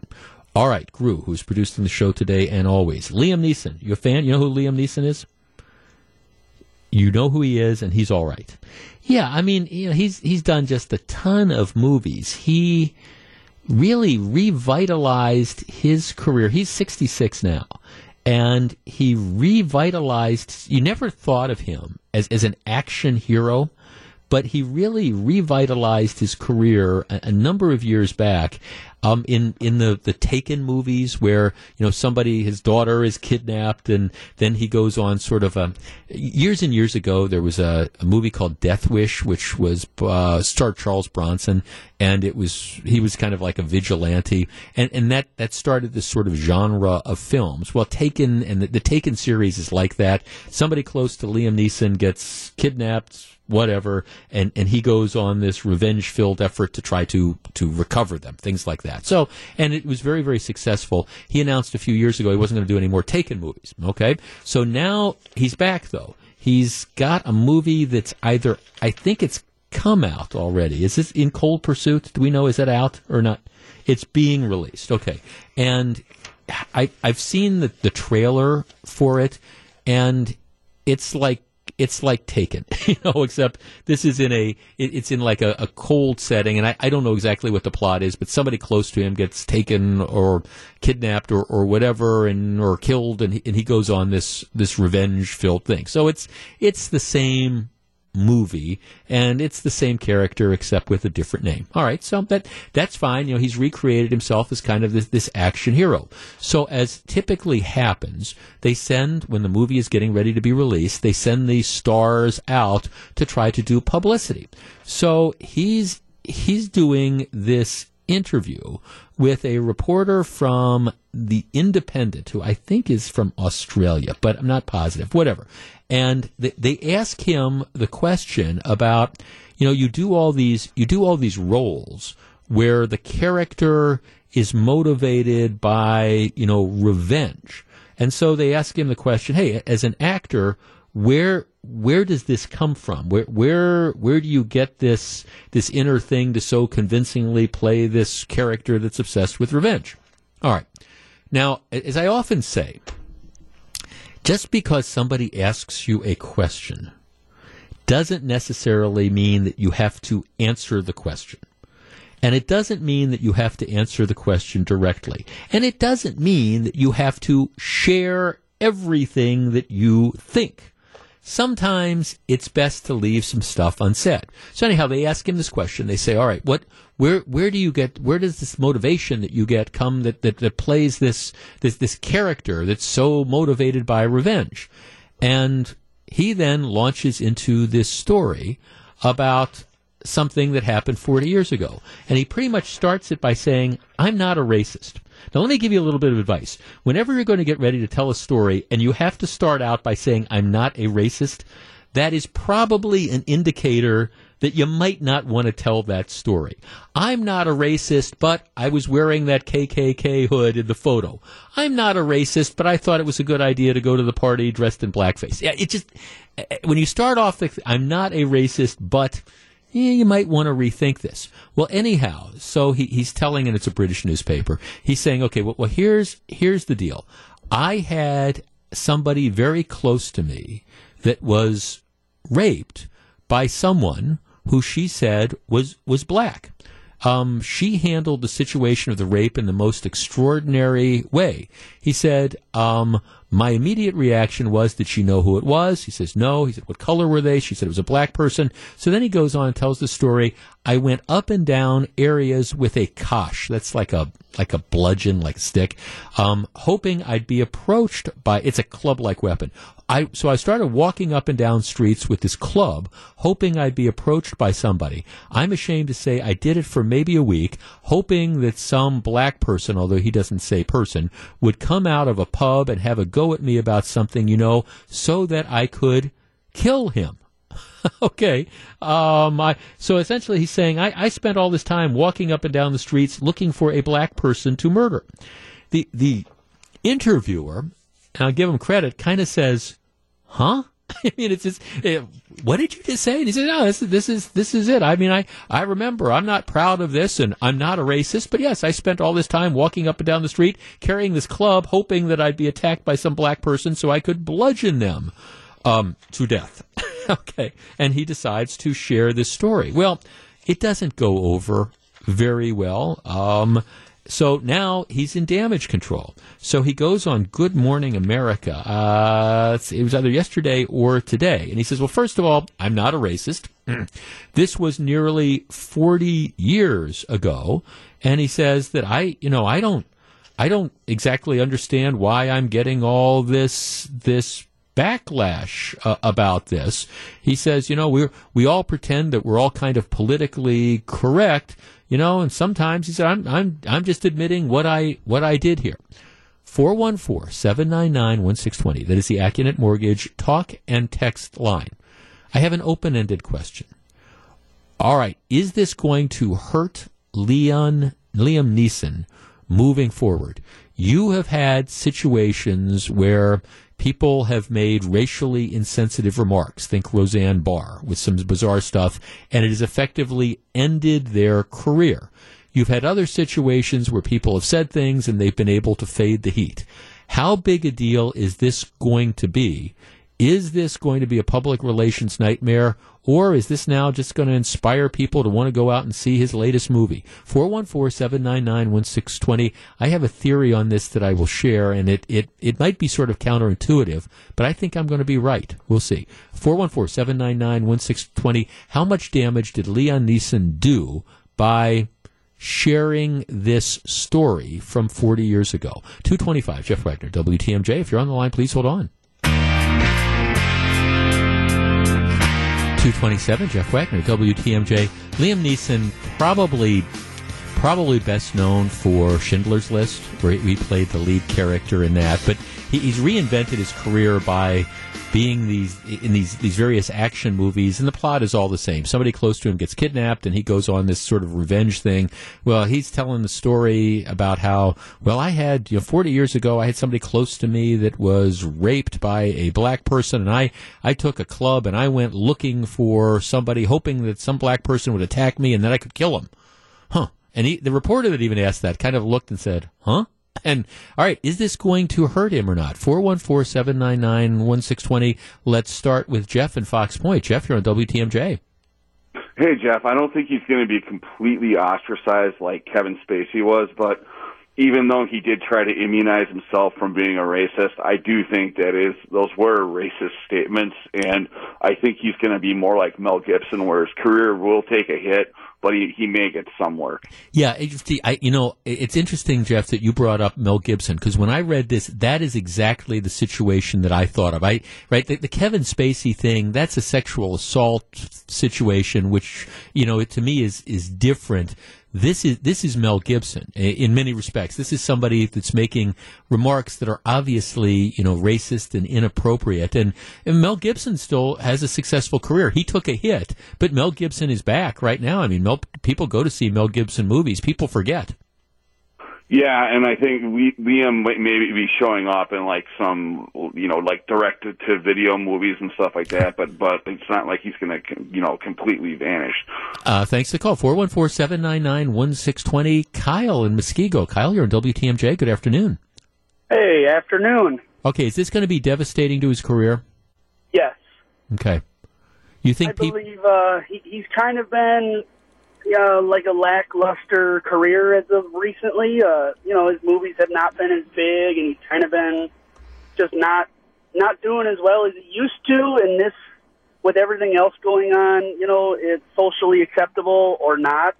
I think this might, you know, kind of be like the final nail in the coffin for him. I mean, not like he's just going to fall off the face of the earth. I mean, he's still Liam Neeson, but I think this is going to be a, a, a devastating hit. So, do you think the uh, he's got this movie either being released that's being released shortly? You think it's going to bomb? You think people are going to say, "Okay, we're not going to go to this movie be- because of this"? Yeah. Yep. Um, no, thanks. Well, I it, you know, it'll it'll be interesting. I, here's here's my thinking on this. My guess is short term, short term. This does not hurt him at all. My guess is this movie, In Cold Pursuit, opens up, does better business than it was anticipated doing. I, I think short term it's not going to hurt him because there's going to be a curiosity factor uh, about this. Long term, I, I, think it is going to be sort of like the, the whole Mel Gibson approach. And, and I think he's got to figure out how to rehabilitate himself. This is another one where, again, just because somebody asks you a question doesn't necessarily mean that you have to answer it. And for everybody out there, and I say this a lot, who says, oh, there's no such thing as bad publicity, trust me, there is bad publicity. And whenever you have to start off an answer by saying, I'm not a racist, never ever. It's never ever going to work out well. I think this movie might do okay. Big picture though i, I think liam neeson's got to figure out a way to rehabilitate himself and that might take a little bit of time. It certainly took mel gibson some time.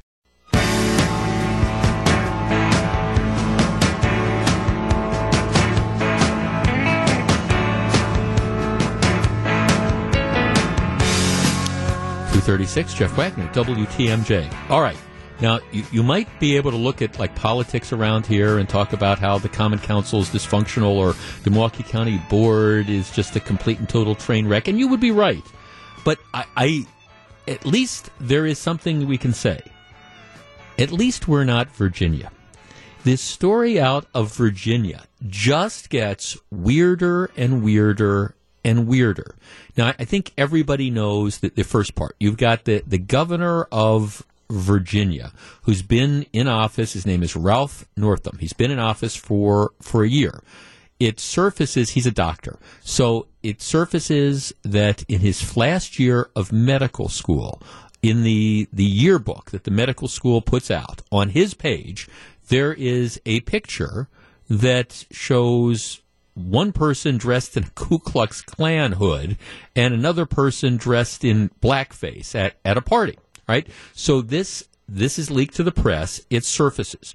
Last Friday, the governor apologizes for the picture. Says says he thinks this is terrible. Apologizes, etc., etc., and then doesn't say anything more.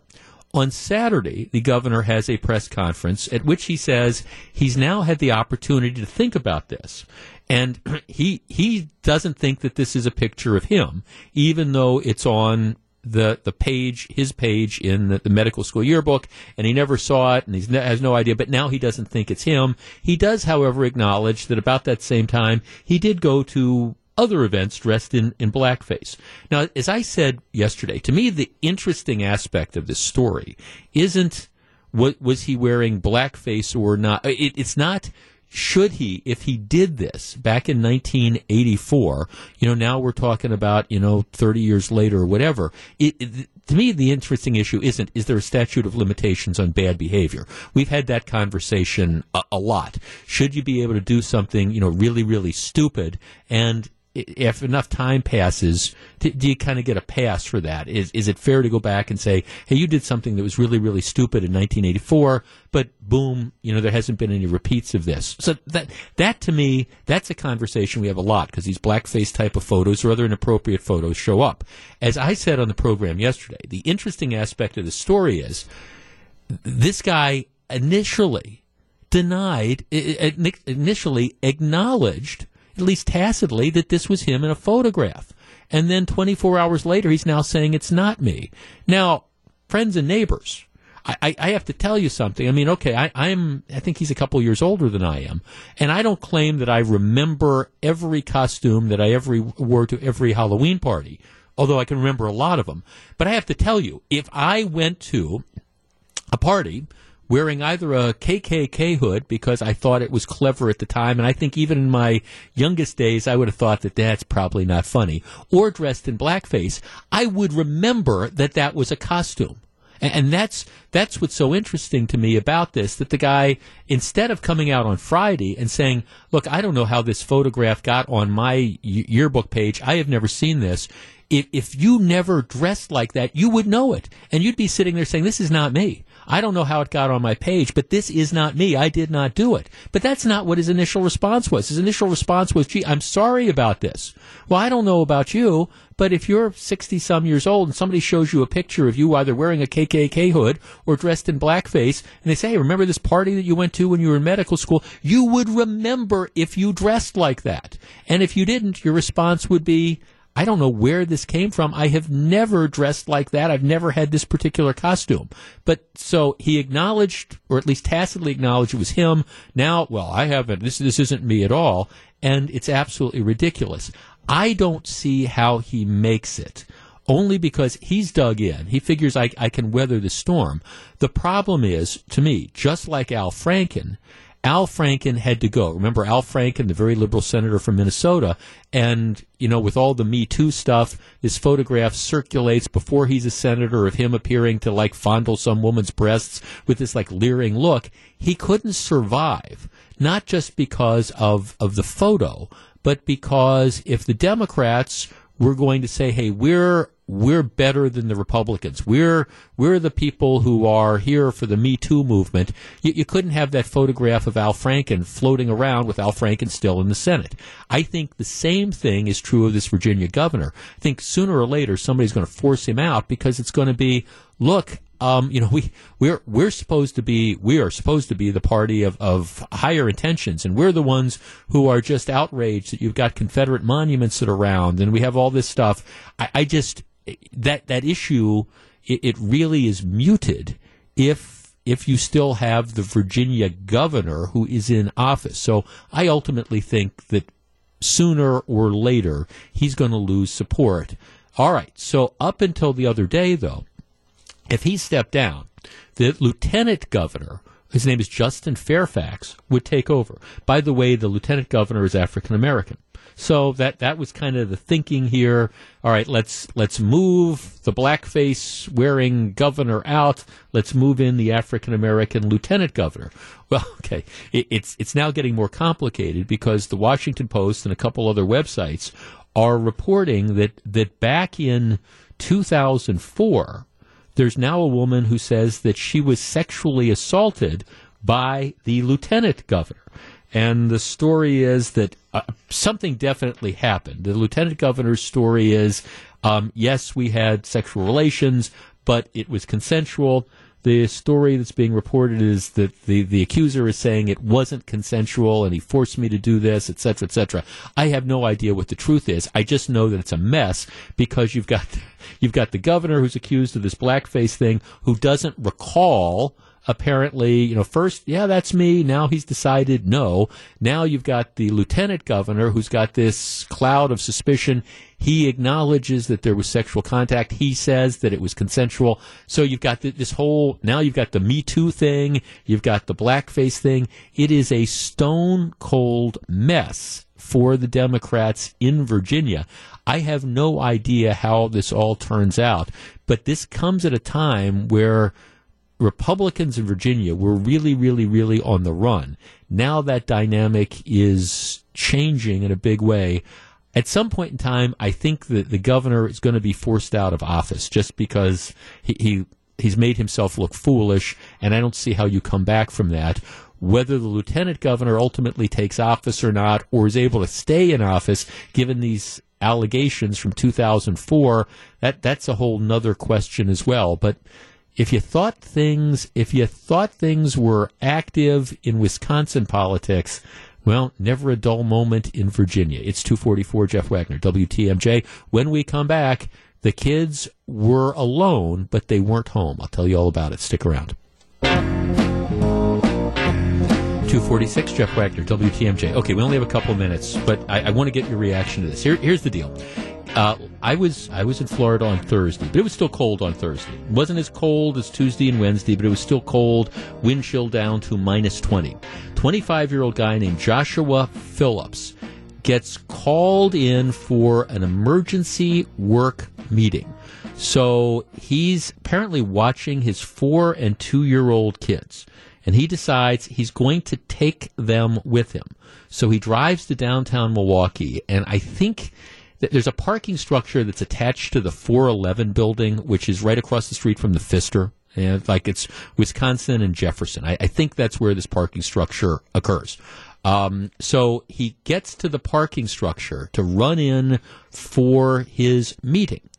He makes the decision that he's not going to take the kids into the meeting. So he decides he's going to leave them in the car. So here's the deal. The kids are two and four. He parks the vehicle in the parking structure at 11:57 a.m. He leaves it running, and so the heat is on. So he leaves the car running, uh, and it runs for a while until 12:20. At 12:20, the brake lights flare and the vehicle turns itself off. All right, so now you've got the the kids that are in the car. The car is now stopped running. In the parking structure, a security guard tells police shortly before 12:30 she hears children yelling from a vehicle which was unlocked and now it's not running. So he left them in an unlocked car and now the, the car has, has died out or shut off or whatever. So it's 20 degrees below wind chill, two and a four year old kid in the car, it's unlocked, it's not running. All right, this is now 12:30. So the sequence is he goes into the meeting at 11:57, car shuts off at 12:20, 12:30 the security guard finds the kids. He doesn't show up until 1:30. He arrives on the scene, identifies himself as the father and says, "Well, I got called in for this emergency meeting. I decided to bring the kids with me and leave them in the car." He also says, "Well, yeah, I, I knew it was cold out there. I'm I'm not stupid." He and that's that's me editorializing there. okay, um, he's now facing child neglect charges, accused of leaving his two young children alone in the vehicle in these wind chills while he attended an emergency work meeting.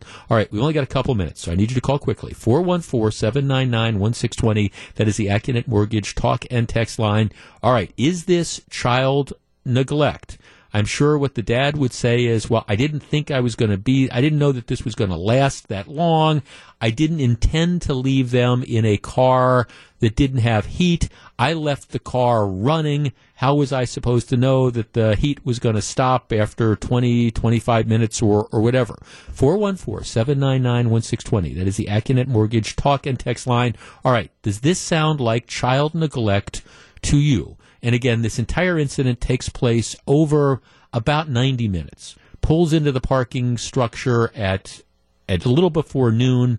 He goes back to the car. His, his meeting took about an hour and a half, but he left the kids in the car. The car, according to his story, uh, we know the car was in fact running for a while before it shut off. 414-799-1620. All right, does he deserve to be charged criminally?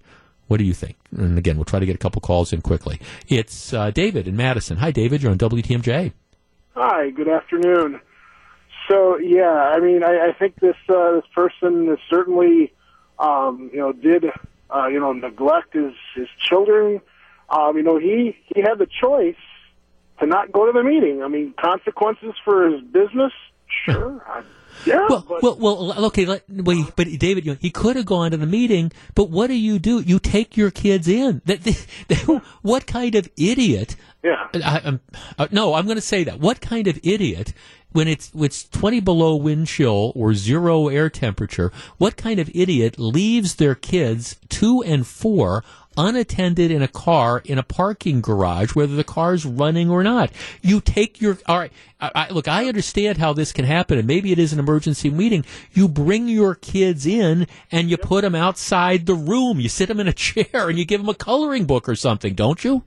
Oh, absolutely. Yeah, bring them with her. Just don't yeah, right. go to the meeting at all. I mean, you know, that, that is an option to say, you know, if he's, well, what am I going to do? What am I going to do? Right. You I- have to look out for your kids. That's No, number one. Exactly. No, th- thanks for calling. I mean, I guess th- this to me, it's not like there, there's no options that are around. Okay, maybe it is an emergency we- meeting. Your boss says you have to get in. Okay, fine. So, so you get in, and then what do you do? All right. Well, I've got my two and my four year old with me. You walk into the office or wherever. You put the kids in the waiting area. You put them somewhere. You sit them down. Like I say, you give them a coloring book. You don't leave them unattended. Uh, the, the weather is just an aggravating factor of this. You don't leave your kids unattended for 90 minutes when they're two and four years old in a car in a parking garage, period, much less when it's a 20 below wind chill. Yes, yes, they should charge him with child neglect. Bill in West Bend. Bill, you're on WTMJ. Yeah, that guy's lucky that something drastically didn't happen to these kids. That the kids And didn't mine- freeze to death. Absolutely. It's not only that, Jeff. It's whether it's it's below zero or not. You don't leave those aged kids in a car. Period. Unlocked. Unlocked. Unlocked. yeah, but did you ever hear of kidnapping? Yeah. I mean, there's people out there that'll kidnap those kids. Sure. I mean, this, and I hope this guy, you know, if his boss finds out, I hope that was a real important meeting because it could cost him his job. Well, right. I mean, th- again, but it, it's just, I, and I understand. See, look, sometimes I understand that, that certain stuff happens, and I'm the guy who, and I know sometimes maybe you disagree with me. I'm the guy who doesn't necessarily think it rises to the level of child neglect if you park your car outside the mini mart and you run in for a couple minutes to get, you know, to get that that gallon of milk that you need on your way home, and you leave the kids sleeping be in in the car.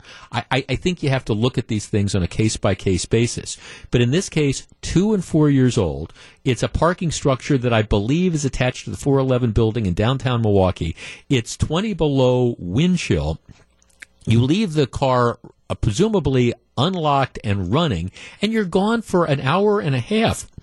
I mean, I don't know about you. I'd be worried my the kids would be gone, the car would be gone. I mean, who does this type of thing when the easy answer is, all right, you've got to take them. I understand the meeting comes up. If you got to go there, you just bundle the kids up, you take them out of the car, and you say, okay, sit here. I'm going to go to the meeting. No, this screams.